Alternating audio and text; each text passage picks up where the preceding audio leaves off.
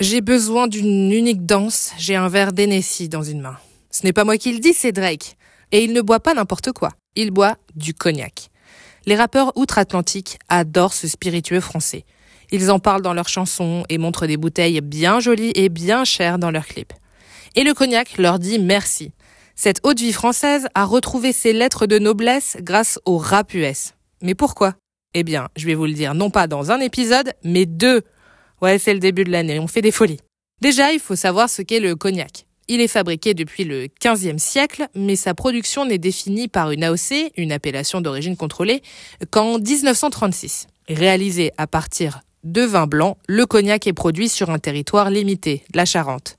Sa double distillation, les cépages utilisés, tout est consigné dans un cahier des charges très strict. Cet alcool est, au départ, réservé à la haute société.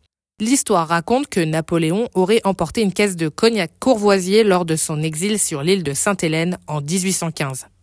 D'ailleurs, le cognac Napoléon est une méthode de distillation comparable aux bouteilles XO pour Extra Old, un assemblage d'eau de vie vieille d'au moins 10 ans. Mais au fil du temps, le cognac perd en notoriété, il prend un peu la poussière, et le marché du spiritueux est en déclin. On parle même de crise du cognac dans les années 90.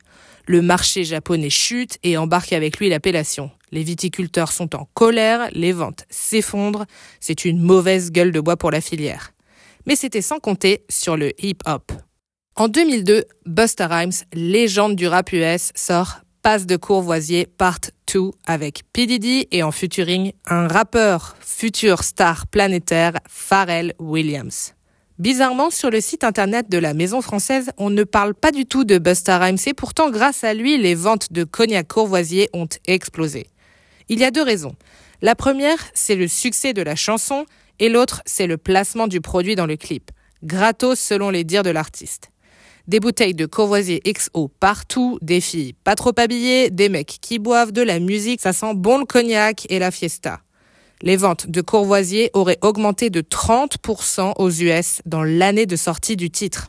Aux États-Unis, ils appellent ça du yak. Et grâce à ce titre, boire cette eau de vie de raisin un peu vieillotte devient hyper stylé pour le monde entier. Totalement boomer de dire ça. Mais c'est vrai, c'est un grand écart magistral entre la petite commune de Cognac peuplée d'à peine 20 000 âmes et la culture du rap US avec derrière une grosse industrie de la musique pleine de billets verts. Mais ça, je vous le raconterai dans un prochain épisode.